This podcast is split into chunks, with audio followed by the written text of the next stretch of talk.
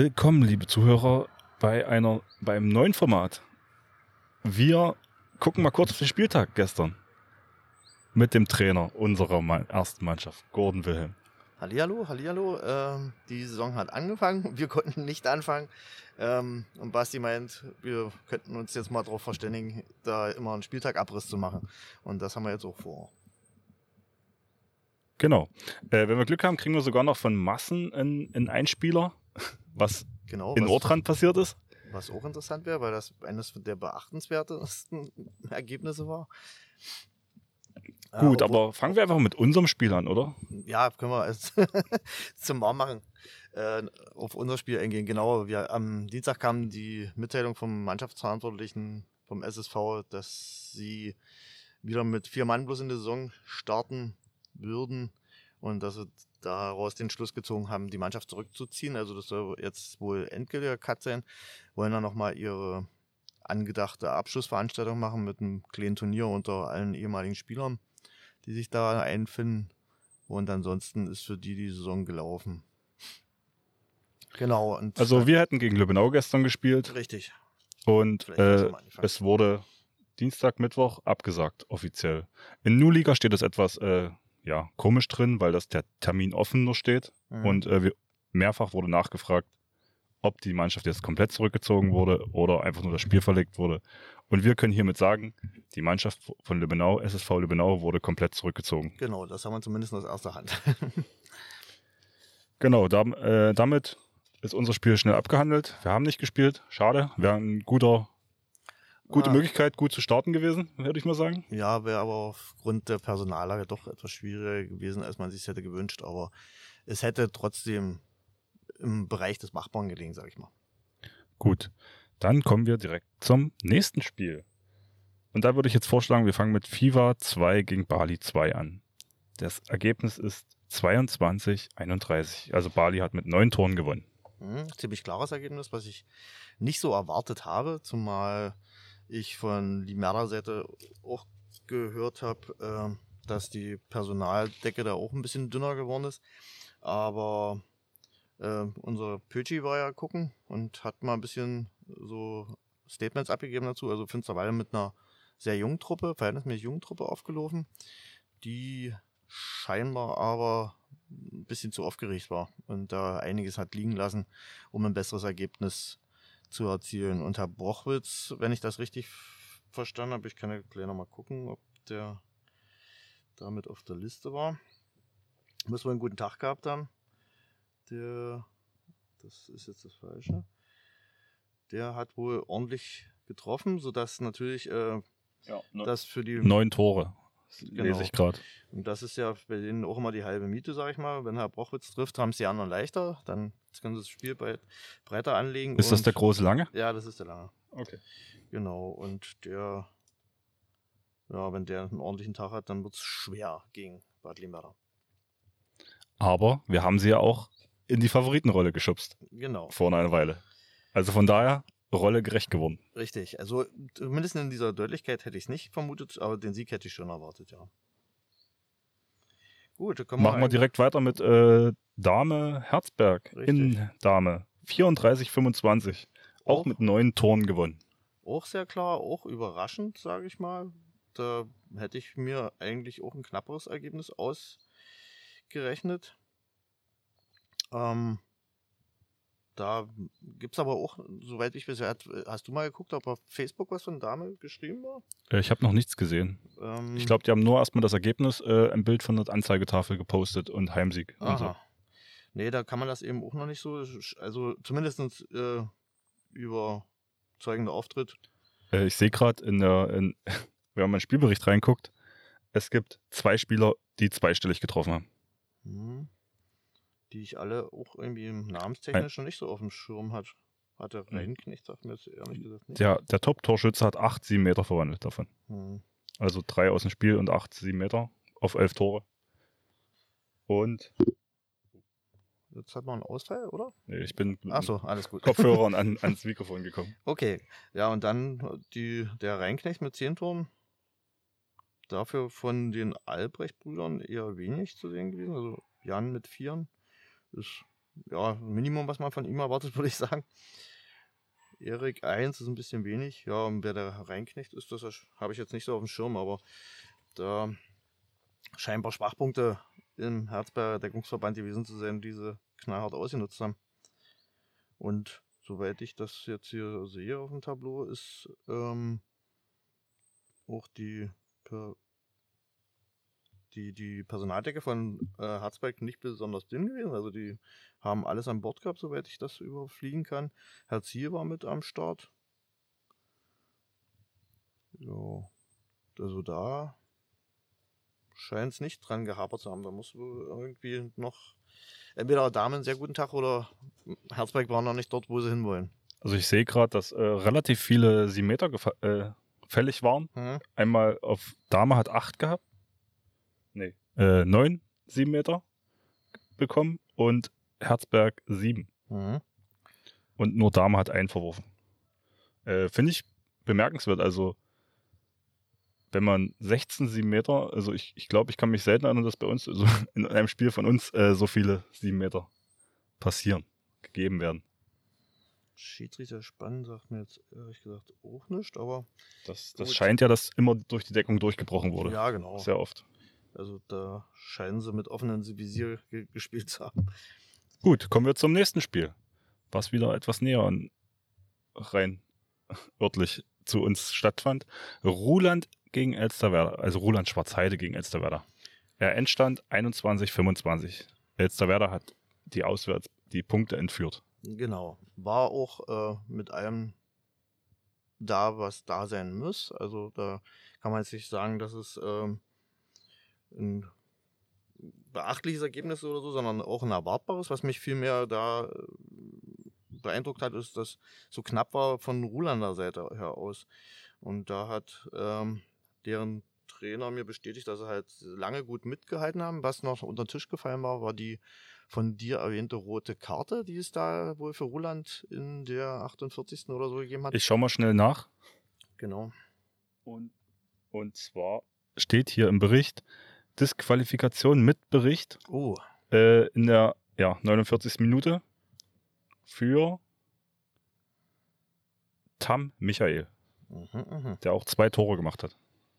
Das ist natürlich, ähm, dann da scheint dann der, der Bruch im Spiel gewesen zu sein, weil wenn man die Torabfolge dann verfolgt, ähm, ist das der Punkt gewesen, an dem dann Hart, äh, Elzevada davonziehen konnte und den sozusagen den Endstand quasi hergestellt hat. Weil da konnte dann Schwarzheide scheinbar den Verlust nicht mehr ausgleichen. Und daher das Ergebnis, also bis dahin haben sie sich wohl beachtlich, haben sich beachtlich verkauft, also nicht wohl, sondern haben sich beachtlich verkauft und mussten dann am Ende abreißen lassen wegen diesem Personalfoul. Also da ist man wahrscheinlich als Trainer dann auch wieder genervt, wenn es daran liegt. Ähm, hat mir der Christian nicht bestätigt, aber ähm, da, daran wird es wohl gehapert haben. So, da kommen wir direkt noch zum letzten Spiel, was gestern stattfand. Ortrand gegen Massen 21-21. Die Überraschung des Spieltags meines Erachtens nach. Also ich hätte weder äh, Ortrand so stark eingeschätzt, noch äh, hätte Massen zugetraut, dass sie da in Stolpern kommen, aber ja, das ist halt unsere Liga, die ist unberechenbar, da kann jeder jeden schlagen. Und ähm, ja, das ist halt schon das erste Ergebnis, wo sie dann wieder im Gegensatz zu Bad Limberda im Rückstand sind erstmal. Das sind Sachen, die bei ihrem anvisierten Ziel Platz 1 dann nicht passieren sollten. Aber gut. Ortrand ist zu Hause immer stark. Ist halt auch eine Halle, die nicht geliebt wird. Genau, die ohne Harz äh, stattfinden muss. Und, und schlechten Lichtverhältnissen. Und Massen hat es ja schon angekündigt. Äh, wie bereits am Anfang erwähnt, vielleicht kommt an dieser Stelle noch äh, die Sicht aus Massen hier eingespielt. Äh, aktuell liegt es noch nicht vor, aber. Unter der Überschrift was war los? Was, was war los? Kommt jetzt. Hoffentlich. Ein kurzer Kommentar von mir zu unserem Spiel gestern. Ähm, das größte Problem war wie bei den Trainingsspielen schon unsere mangelnde Trefferquote. Viel zu viel hundertprozentige haben wir liegen gelassen. Ähm, so hätten wir das ganze Spiel auch eher schon zu unseren Gunsten drehen können. Ähm, Anfang der ersten Halbzeit hat die Deckung noch nicht so ganz richtig gestanden. Das ging dann aber relativ schnell, relativ viel besser, so dass Ortrand in der zweiten Hälfte nur sechs Tore machen konnte. Wir konnten gut aufholen und haben dann im Endeffekt durch die mangelnde äh, Torchancenverwertung ähm, das Spiel aus der Hand gegeben. Genau. So, was wir vielleicht noch erwähnen können aus den von unserem Brandenburg-Legisten, die auch gespielt haben. Ähm, Finsterwalde hat einen Achtungserfolg erzielt. Die sind ganz souverän in die Saison gestartet. Finsterwalde Erste. Finsterwalde Erste, genau. Da dieser Brandenburg-Ligisten. Ich glaube, ich habe auch gelesen, dass Bartlim Werder Erste in Guben genau. gepunktet hat. Ähm, da kam es, hatte ich erst gedacht, habe ich bei Thomas Große mal nachgefragt, weil es mir, ich hatte es gedacht, dass es deutlicher gewinnen, aber Thomas Große hat mir dann äh, zu verstehen gegeben, das waren zur Halbzeit schon zehn Tore, da hat sie schon äh, sozusagen den, den Sack zugemacht und haben dann mehr oder weniger verwaltet. Mit einer starken Tor Torwartleistung haben sie die Auswärtspunkte geholt, die sie sich auch vorgenommen hatten. Jetzt war der nächste Spieltag, ist dann gleich auch nochmal für sie. Ich glaube, dann kommt doch schon, genau, Finsterwalde ist dann zu Gast und da müssten dann, dann wird wohl mit Messer zwischen den Zähnen gekämpft werden im Derby und dann geht es halt um den perfekten Saisonstart, ja oder nein, also für beide Mannschaften. Jetzt gucke ich nochmal die hatten gegen Landsberg von Weile ja 30, 25. Das war auch schon mal klarer zwischendurch, aber das ist ein beachtliches Ergebnis für sie. Also Herr Große konnte das kaum fassen, dass die dort die Punkte zu Hause behalten haben. Aber gut. Sehr gut. Äh, wollen wir noch mal kurz äh, zu den Corona-Regelungen jetzt aktuell, weil ich finde, das ist ein, doch ein relativ wichtig, äh, bestimmendes Thema, was uns sehr in die Parade fahren kann. Oder jeder Mannschaft aktuell. Ja, das Problem äh, stellt sich ja auch schon daraus, äh, dass du unterschiedliche Inzidenzen hast. Also, äh, also ich habe zum Beispiel gehört in OSL, also was Ruland und äh, Ortrand, Ortrand sind, die haben relativ niedrigen Inzidenzwert gehabt. Genau. Deswegen mussten die Zuschauer nur die Kontaktverfolgung mhm. ausfüllen. Genau, die haben wohl unter, also die sind auf jeden Fall unter 20, war so bei 14 oder sowas in der Dreh. Und da kannst du halt relativ noch unbeschwert das, das Ding durchziehen und in Finsterwalde hat äh, André gesagt, hatten sie ähm, also Luca-App oder äh, Kontaktdaten und mit seinem Impfaus, Impfnachweis sind sie wohl nicht klargekommen, also mit seinen äh, elektronisch verfügbaren Daten. Ansonsten Alkohol wurde ausgeschenkt, weil das hat man ja das auch thematisiert, weil das ein bisschen verwirrend aus den Durchführungsbestimmungen zu lesen ist, was, also wenn man nach dem, an dem Text kleben bleibt, kommt man zu dir, meines Erachtens zu dem Schluss, dass du gar keinen Alkohol ausschenken darfst. Überhaupt nicht mehr beim Handball. Äh, das würde ich, muss ich ehrlich sagen, das würde auf Unverständnis stoßen. Aber so steht es beschrieben und in den Durchführungsbestimmungen des, der Spielunion, da ist es nur wieder etwas lockerer gehandhabt. Also da sollte man vielleicht noch von Seiten des Verbandes mal eine Klarstellung in den Raum werfen, dass die Leute wissen, woran sie sind. Und ansonsten, ja, wie gesagt, das kann sich von Woche zu Woche jetzt wieder ändern. Wir müssen insoweit, da wir ja die Ausrichter sozusagen der Spiele sind, dann auch ein bisschen daran kleben, was uns äh, der, der Landkreis, Landkreis dann vorgibt. Ja. vorgibt ja. Und das kann, wie gesagt, sich von Corona-Zahl zu Corona-Zahl dann wieder ändern. Das wovon man natürlich erstmal ausgehen muss, dass es äh, nach dem Tendenz jetzt nicht besser, sondern eher schlechter wird wieder. Ich habe gerade äh, eben bei, äh, von Jenny noch die Information bekommen, sie haben ja in Roland auch gespielt mhm. Äh, und die haben es sehr ernst genommen. Alle mussten persönlich ihren Impfausweis zeigen, alle Spielerinnen, mhm. die dabei waren von Elsterwerder. Und es hat ewig gedauert. Ja. Und ich glaube, sie hatten auch gesagt, dass man bitte etwas eher anreisen sollten, mhm. um, um diese äh, Vorkehrungen zu treffen. Und ähm, das verstößt natürlich aber auch ein bisschen gegen Datenschutz. Da also kommst du in die Zickmühle, ja. Das, äh, mit welcher Berechtigung du das verlangen kannst. Äh, klar, du kannst natürlich sagen, na gut, wenn du, es geht ja rein um den Hallenzutritt. Ja. Und wenn du dann derjenige bist, der die Halle quasi mietet, also der Veranstalter der Ver dieser Veranstaltung, dann musst du, wenn du das konsequent machst und dir das nicht freiwillig vorgelegt wird, weil du sagst, nee, du hast gar kein Recht dazu, dann musst du halt der Halle verweisen, also kannst du keinen Zutritt gewähren. Das ist nun mal so, weil du musst dich absichern, du bist derjenige, der da in der Verantwortung genau, steht. Genau, dann steht äh, der Datenschutz unter der Hausordnung. Die Frage quasi. ist ein bisschen, was man da so vielleicht ein bisschen konträr diskutieren könnte, wäre, wenn ich jetzt zum Beispiel die Spielerliste vom Mannschaftsverantwortlichen empfange und der dort dokumentiert, dass die. Die wurde jetzt erweitert um eine Spalte, ob genesen, genau. geimpft oder genau, getestet. Genau. Und wenn ich das unterschreibe, sozusagen als Mannschaftsverantwortlicher, ob, ob das dann den ausreicht. Be Betreiber der Halle sozusagen oder den, den Veranstalter davon entbindet, da persönlich zu kontrollieren. Das ist die Frage, wie weit man es treibt. Wenn man es natürlich genau nimmt, müsste man sich das trotzdem zeigen lassen. Ja. Kurze Frage. Äh, ich habe jetzt noch nichts mitbekommen von dieser Liste, von der neuen Liste. Und äh, du müsstest ja quasi dann bei jedem Spiel die Liste ausfüllen, oder? Ja, ja. Es ist ja wie immer dieses, ähm, äh, was du dem Sekretär übergibst, diese Spielerliste, die dann die Namen enthält, die du dann ins, ins Spielprotokoll aufnimmst. Ähm, das ist genau wie immer und dann sind halt bloß eine Spalte hinzugekommen, äh, wo du dann deinen Haken machst, aber äh, die 3Gs halt. So, muss ich jetzt als Geimpfter dir meinen Impfausweis zeigen und dann kannst du getrost dort äh, den Haken setzen bei naja, mir? Ja, sag mal so, ich, ich, mir muss es nicht zeigen, aber wir haben das Problem, dass wir dann eventuell nicht in die Halle kommen. Das muss man ja auch so sehen. Also ja. spätestens dort muss es ja zeigen. Okay. Wenn die sich hinstellen und sagen, hier, her damit. Also das, für mich stellt sich eher nicht die Frage, ich bin, wenn ich meinen Impfnachweis auf dem Handy habe, dann, dann zeige ich denen das, ist okay. Äh, gegebenenfalls auch mit der Luca-App einwählen oder was weiß ich. Ähm, die Frage ist mit den Testen. Und da soll ähm, laut den Durchführungsbestimmungen ist es zulässig, dass eine geschulte Person diese äh, handelsüblichen Tests sozusagen durchführen kann und dafür dann sozusagen gerade steht. Ähm, die Frage ist, ob das äh, vom Veranstalter für ausreichend gehalten wird. In Dame habe ich bloß gelesen, haben es, äh, sie haben auf diesem Facebook-Eintrag, was du mir geschickt hast, ähm, da steht ja explizit drin, dass sie diese handelsüblichen Tests, sage ich mal jetzt, ähm, nicht akzeptieren. Dass du auch, selbst wenn du dir vor denen in der Nase rumbohrst, dass sie das nicht akzeptieren wollen. So.